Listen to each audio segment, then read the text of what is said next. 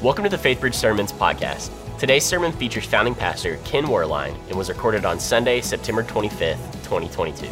And hey, if you're ever in the area, join us on Sunday on campus at 9 a.m. or 11 a.m. and come say hi in person. You can also follow us on Instagram at, at FaithBridge to see what goes on during the week.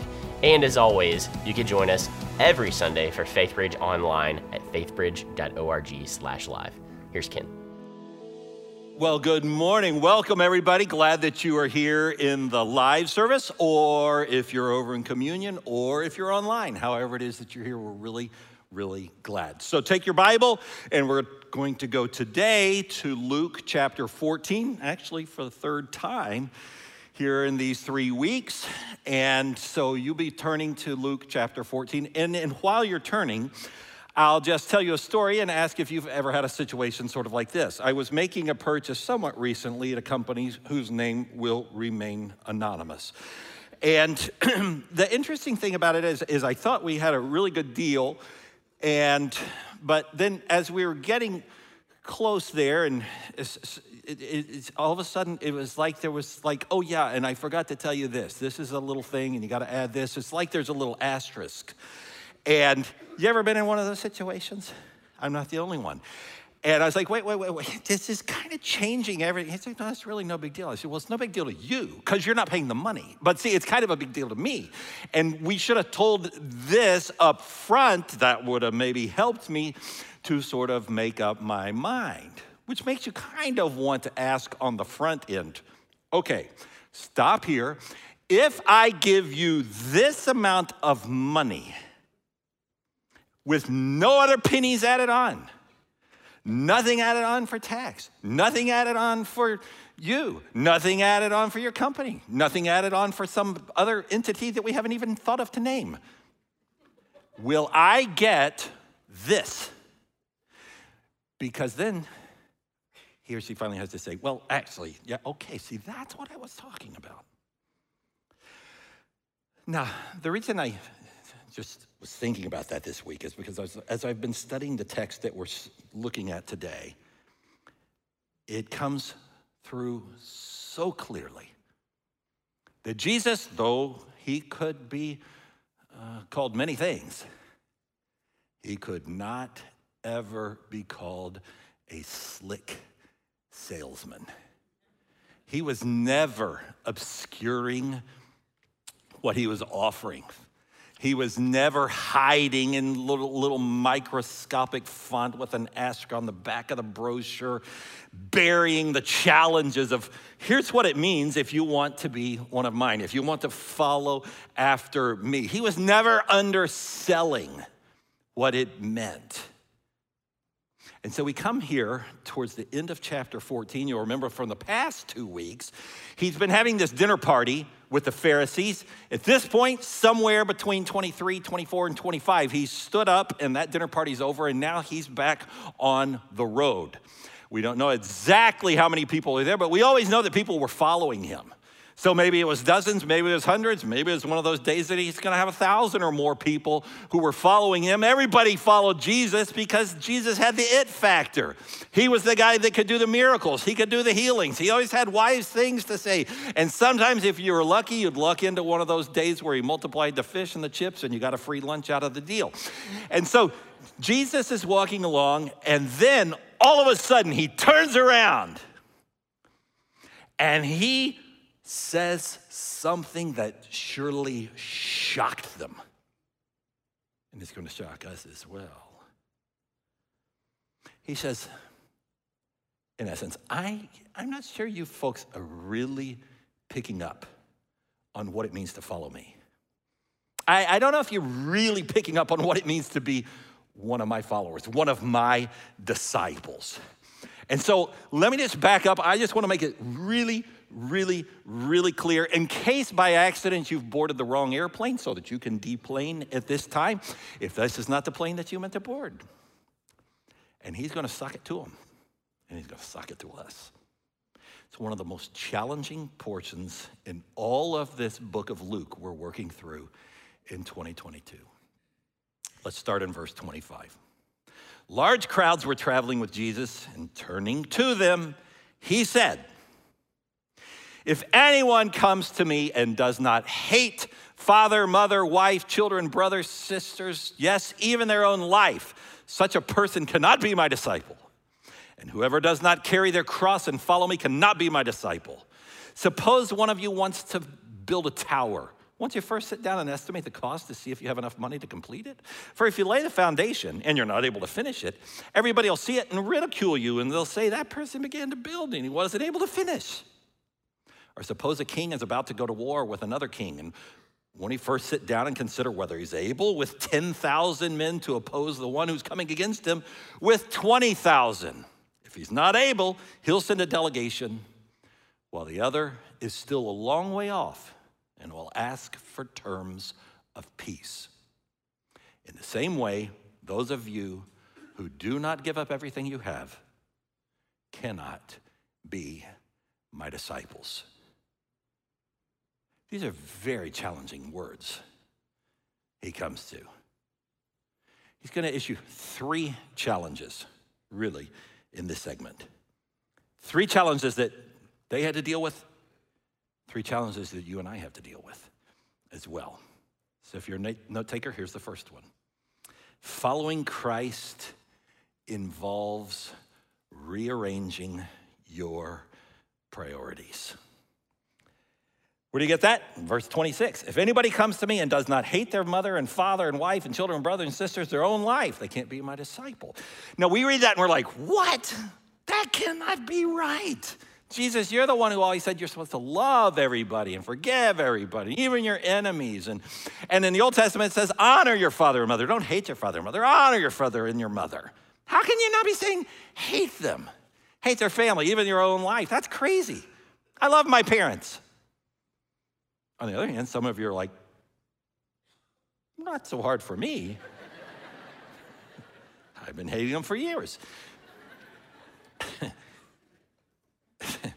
and silliness aside, if that is you, that signals that there's a real problem. There's a wound in your soul. And even though time and this sermon doesn't permit us to go down that pathway. I will just say, I do hope you won't just laugh it off, but that you might deal with that. Reach out to us here. Help us try to help you to get underneath the enamel layers of coating to where that wound is so that you can be healed of it. Otherwise, you're going to drag that along with you into all of your future relationships.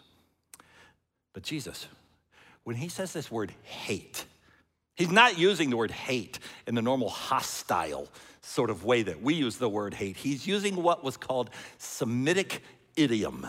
It was a form of hyperbole, overstating something in order to make a comparison. You see it back in Genesis chapter 29. You remember when Laban uh, says to his future son in law, Jacob, You work for me seven years and you can have my uh, daughter, Rachel, whom you love, and you can marry her. And so he works these seven years and he goes to get married to, to Rachel. And the morning, first morning of the honeymoon, when the sun is out and the burqa's off, he looks at her and he says, You're not Rachel, you're Leah, which is a pretty strange way to start a honeymoon. And, and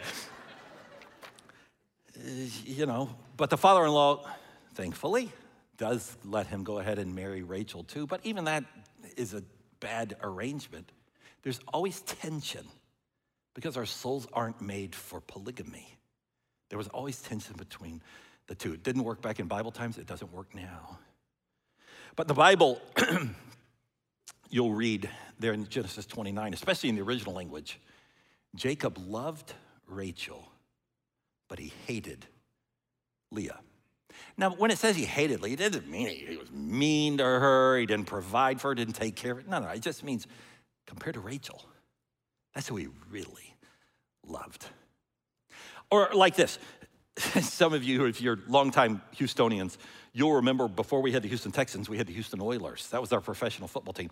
And for a fun era back in the 70s called Luv Ya Blue, our uh, beloved coach was Bum Phillips. And Bum Phillips would wear a cowboy hat and he talked like a cowboy. And, and he was always a fun fellow to listen to because he was so funny. And uh, one time he was talking about how uh, his wife had said, Bum, I think you love football more than you love me. And Bum said, I thought about it a minute. And then I said, Well, honey, I love you more than baseball. Depends what you're comparing to, you know. But you're still up in there in the in the, in the top several, and uh, but Jesus is saying here, I don't just want to be among your favorites. He's saying, I'm going to live the sinless life you won't be able to live, so that then I'll be qualified to die the death of punishment that should have been your death to die. I'll be your substitute, and then I'll conquer the grave overpowering death. And then I'll infuse to you that same grace, that same dynamite that will sustain you and give you resurrection power, giving you life abundant and everlasting as well. But here's the deal I'm going to give all of me for you. And I want you to give me all of you. See, that's the hard part for us American Christians. Yes, you said that to Christians in other parts of the world and certainly throughout history, and they're like, yeah, we know that. In America, we kind of wish that he'd said something like, look, I know how busy, busy, busy you are. You got your marriage, you got your job, you got the kids, you got activities, you got aging parents, hobbies to keep, destinations to seek, net worth to build up. I get it. You're so, so busy. Could you just pinch out maybe 5% of your time, 5% of your heart, 5% of your energy, 10 on a good day? And just give that part to me and we'll call it even. We'll say that's good enough. Could you just give me that? That's what we American Christians sometimes like to think he said. Just give us, like, what's the irreducible minimum that we got to go into this thing, Jesus? And we'll be good. Jesus like, that's not ever what I came offering. I'm offering all of me for you. I want all of you for me. If I'm going to be your Lord at all, I'm going to be your Lord of all. Lord of your family, Lord of your finances, Lord of your relationships, Lord of everything. Now, if you're saying, this sounds kind of serious, it is. I've been wrestling with it all week. Some of the most serious verses in all of Luke. So let's just pause and I'm going to ask you some questions I've been asking myself, even as I've been writing the talk. Think back in your own life for the last month, maybe two, and ask yourself where has following Jesus interfered with your priorities? Maybe in your finances? because I love the Lord, we're going to do this instead of that. Maybe on how you post on social media. You know, I could, but because I love the Lord, I'm, I'm, I'm not going to do that. Maybe how you're handling your sexuality. Saying, you know, it's, it's not my body. I say it's my body, it's not my body. I've been bought by Christ, I belong to Him. Maybe how you're handling your time or serving other people. Who are you serving?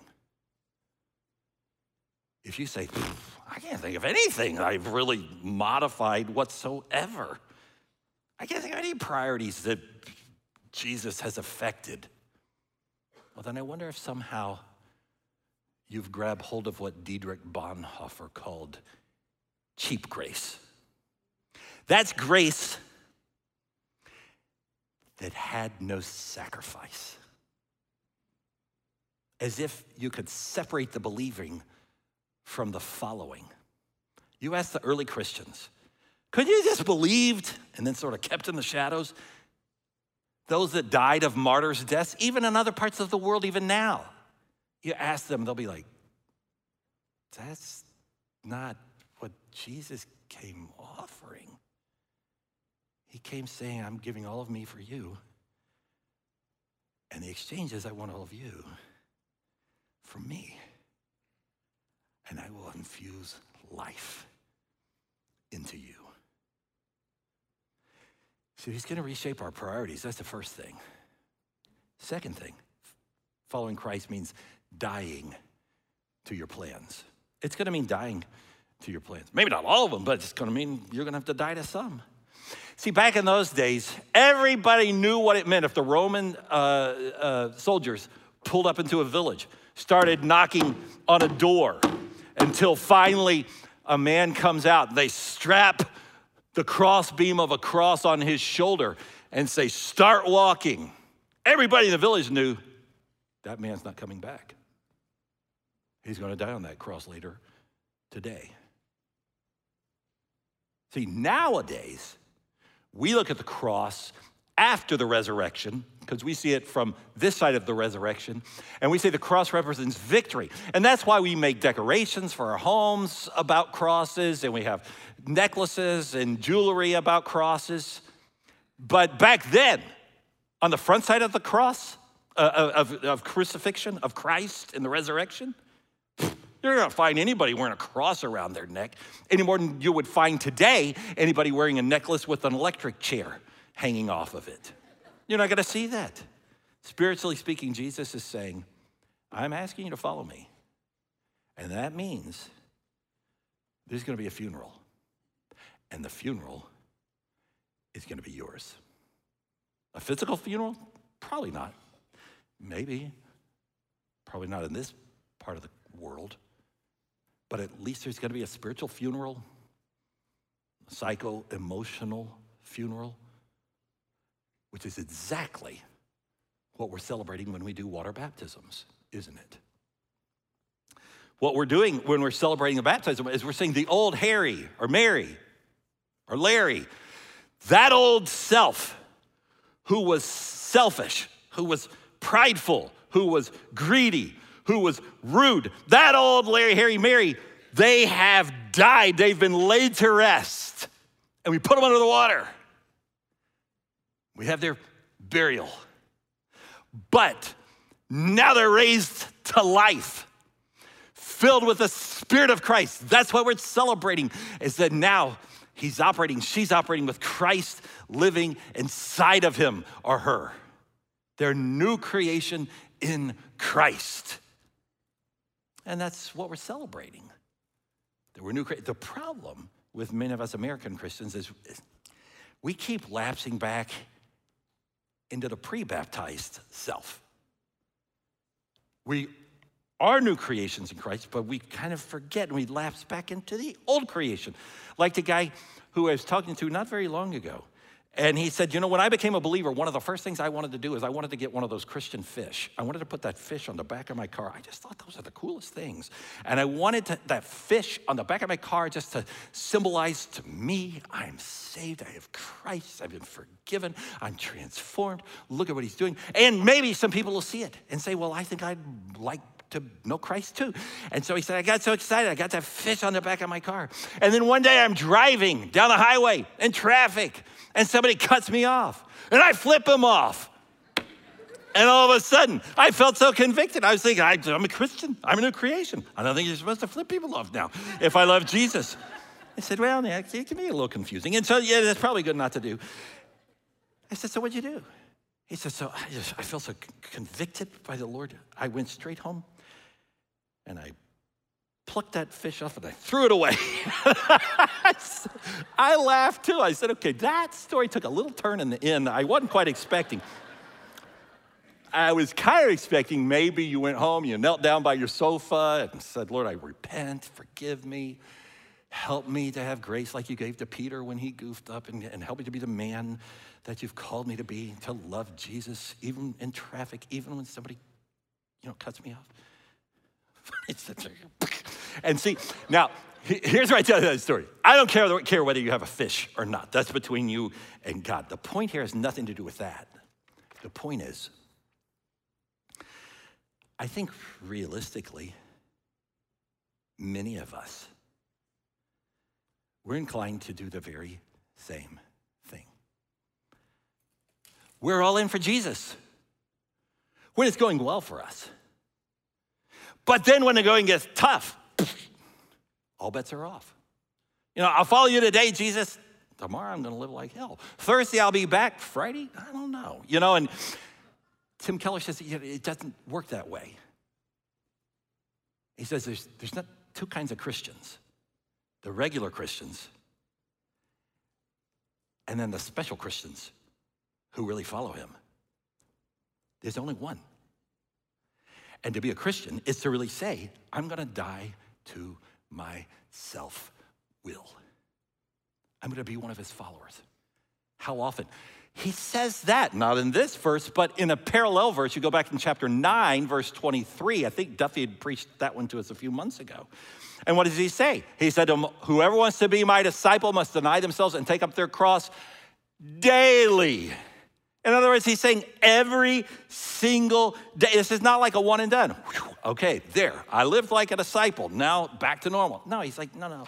Tomorrow, when tomorrow gets here, gets here, I want you to commit yourself to me again and live for my glory and die to yourself. Let me work through you again. You know why Jesus was so matter of fact about this with, his, uh, with the people who are listening? Because Jesus surely knew you give me 10 million half hearted Christians, nothing will change in the world. But you give me a dozen who are sold out, who are all in for me, and we will change the course of history. And you can bet that the crowd diminished by the end of this sermon. This was one of them weed them out kind of sermons where the crowds slipped off.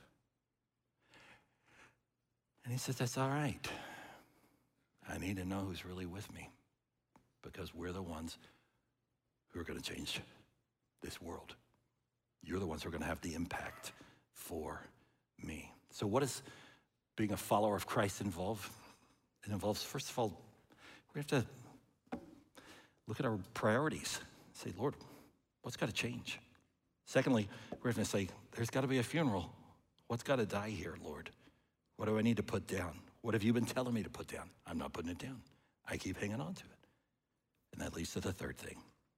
Following Christ means surrendering your all to Him.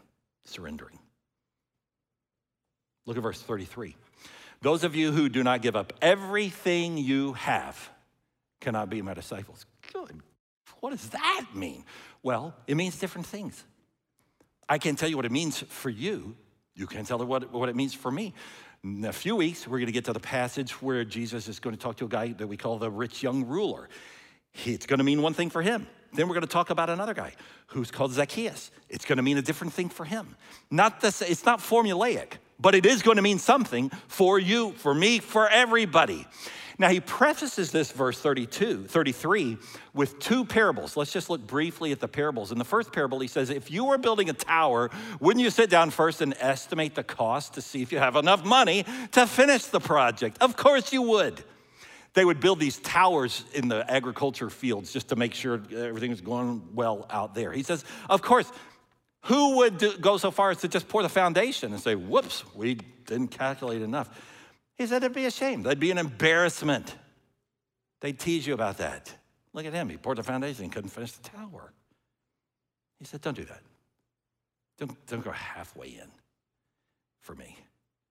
I want you to count the cost. And I hope that you'll say, I'm following. I'm in. Let's not go halfway. Then in the second parable, Jesus says, Suppose you have a king and he's got 10,000 troops. But then he hears another guy, another king with 20,000 troops is marching his way. What's he gonna do? He's gonna calculate, that's two against one. This is gonna be terrible. He's gonna whip up a delegation, send the delegation out. The delegation goes, hello, time out. You know what? We wanna make peace. We surrender, you win. Let's just save ourselves all the mess, okay? And Jesus is saying, that's exactly what I'm saying to you. I'm coming to you now. And I'm saying surrender. I'm going to be charged. I want you to follow me. That's what I'm looking for. The challenge, again, with many of us in America, American Christians, and just Christians in the West, we're perpetually trying to figure out how could I go halfway in? I like the thought of eternal life. That sounds pretty good. But I just like to get close enough to get some of that, but never so close that I have to really sacrifice anything, right? The thought of having a relationship with Jesus, that sounds good. But I just want the relationship on my terms. To which Jesus says, Yeah, that's, that's not ever what I offer. Surrender. What's that mean for you? I don't know. But I can tell you some things it's meant for me. Years ago, when we were starting the church, more than 20 years ago, first in my apartment, then in a home, and somebody, and then we moved to the kids, our kids' daycare center, then we moved to the club and everybody's go. And somewhere, and almost every single week, I would say, All right, everybody, we're starting a church. And I'm going to tell you about three kind of people. Three kind of people that come to new churches. There's a kind that sign on in pencil lead. And that's okay. But what's a pencil have on the other end of it? A big, fat eraser. I don't want you to sign in pencil lead. Then there's another kind. They sign in ink. That's better, better than pencil. It's more permanent. I don't want you to sign in ink. I want you to sign like Tom Sawyer and Huckleberry Finn in blood. I want to know you're going to go all in. I got to know that you're going all in, or else we're never going to get this church started. I want you to pray all you can. I want you to serve all you can. I want you to give all you can. I want you to sign in blood. And they go, woo! And so that's how this church got started. Well, somewhere back around then, my dad said to me, I, I want to have lunch with you. And I said, okay. So we met up uh, somewhere and we had lunch and sat down and he slides a file over to me. He said, this is yours. And I said, oh, well, what is it? He says, well, your grandmother, his mom, started a trust fund for you and one for each of the grandchildren years ago. And uh, I've been in charge of those. But now I won't be. It says when you're 32, it comes to you. I said, go. He said, so there you are. I said, well, wow. Thank you. Praise the Lord.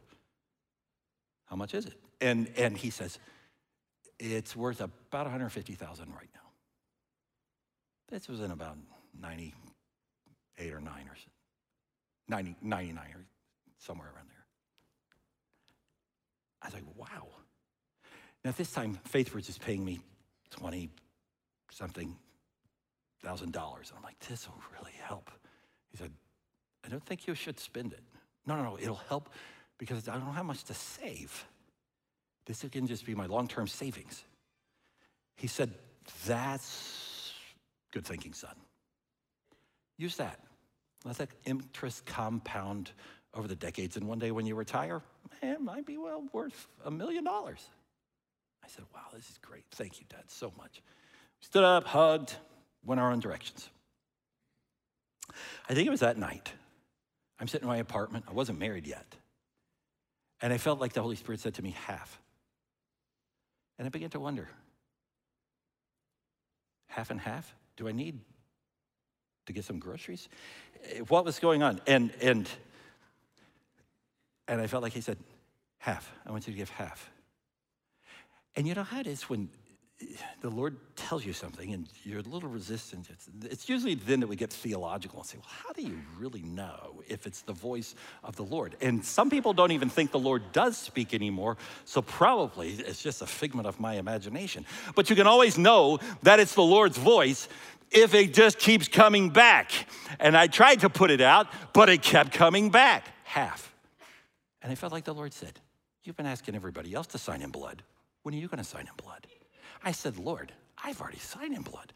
I became a pastor for crying out loud. I could have done any number of other things and made a lot more, but I'm a pastor. I'm all in. You don't have to worry about me, really. I'm good. I'm all in. I've signed in blood.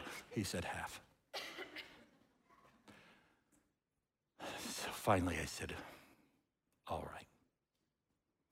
Now, we just opened up the bank account for the new church. And so I called them and I said, I'm going to make a, the biggest donation that the church has ever had. They said, okay, that's a little awkward. You can't make the donation and walk out with the receipt for the church. You're going to have to bring somebody else with you. So I called our treasurer. His name was Ron. I explained. He said, I'll meet you there. We met up the next day. I don't think we were in the bank for more than 20 minutes. But some of you have heard me tell this story over the years. You already know the answer to the question what did I feel when I walked out of the bank and got in my car?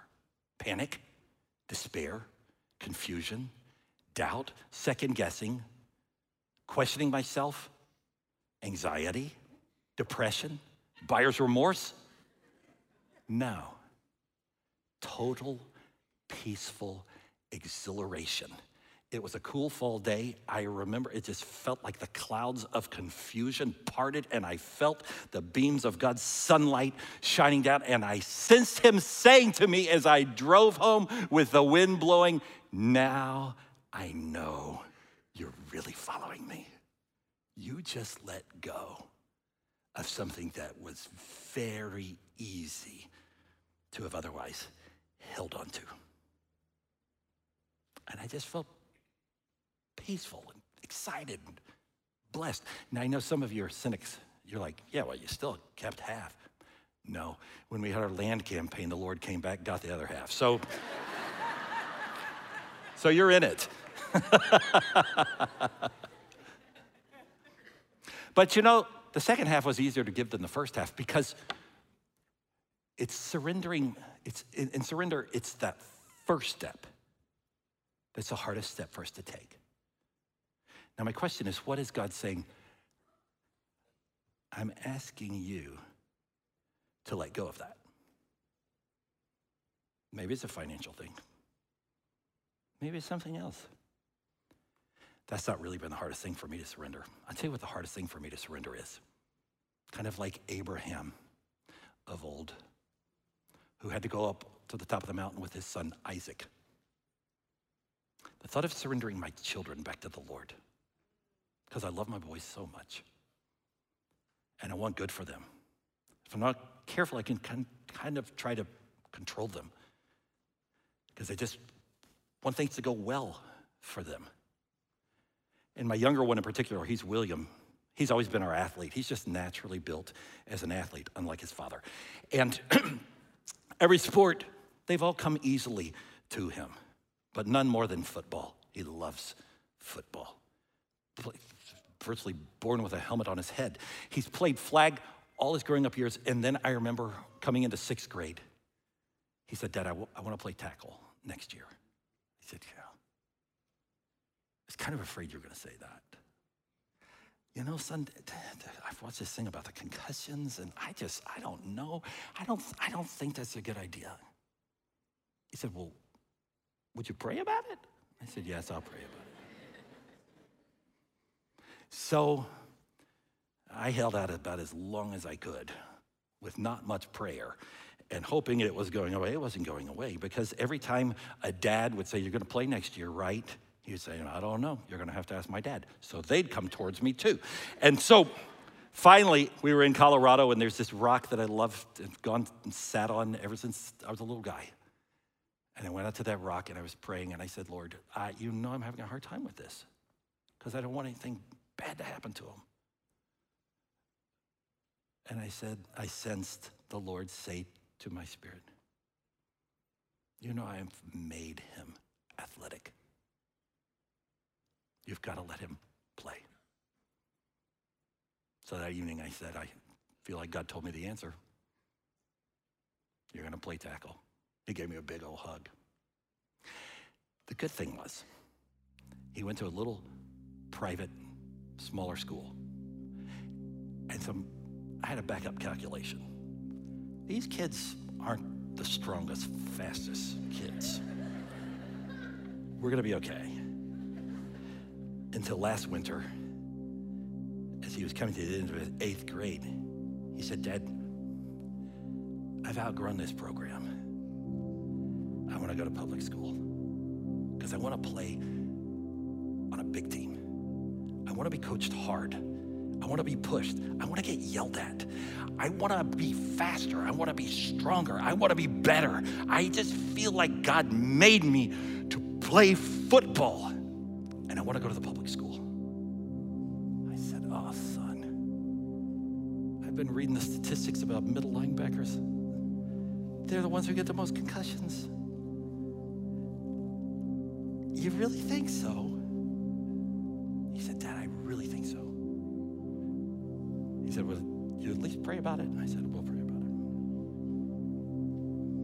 Some weeks later, he and Suzanne and I were sitting, and he said, I, tell you why I need to go to the public school. Yes, it'll be great to have more players, stronger team, better coaching. He said, but all my life I've gone to a Christian school.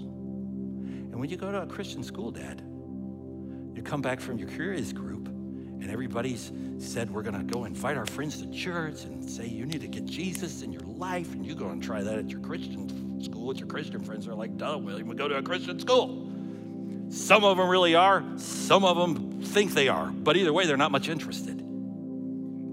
He said, I want to go to the public school because if I can let my light shine there, I think I'll earn people's respect with my athleticism. And then maybe one of them will say, So, William, what makes you tick? And I'll be able to say, Jesus. And at that, I looked at Suzanne. And says, The Lord say, Surrender it. Let him do what I've made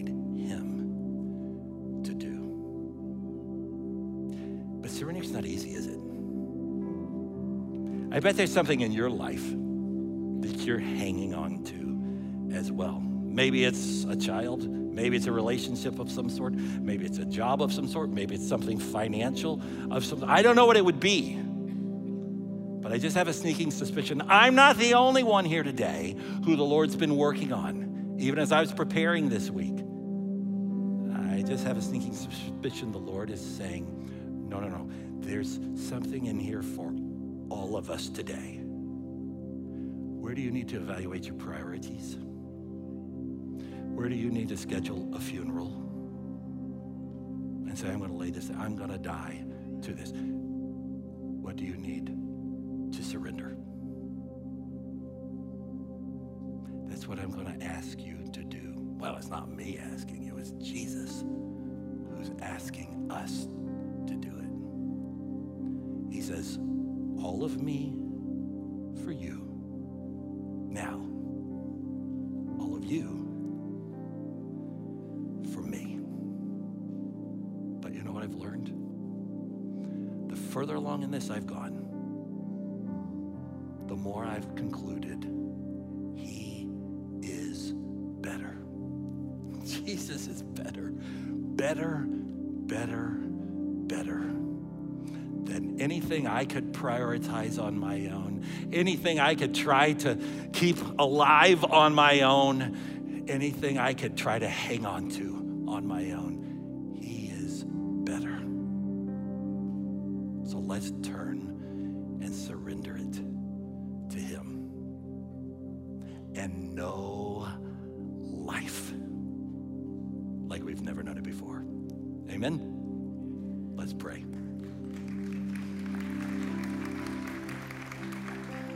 Lord, these are challenging words. They were surely challenging the pack of people to whom you spoke them live. They challenge us 2,000 years later. There's something in here for all of us. Every single one of us has something on our list of priorities that you've been saying that has got to change. Why do you keep wasting time on that? Especially if that's the thing that's keeping us from spending time with you. Forgive us, Lord. Or where is it, Lord, that we're trying to keep something going along, contrived and acting like it's full of life, but you're saying, put that down. There needs to be a funeral about that. Let it go. Give us grace, Lord, to die to whatever it is in our self will we have to let go of. Whatever it is that you're calling us to surrender, that's surely what's standing between you and us. And you're saying, hey, all of me for you, let go of it. All of you for me. Once you give us grace to act on that today, and then tomorrow, next day, and give us more grace, just like you gave the Israelites of old, enough manna for each day, never for months and years at a time, but for the day. Give us the grace to walk faithfully